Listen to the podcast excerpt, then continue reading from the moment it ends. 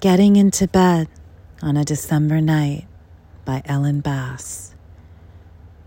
When I slip beneath the quilt and fold into your warmth, I think we are like the pages of a love letter written 30 years ago that some aging God still reads each day and then tucks back into its envelope.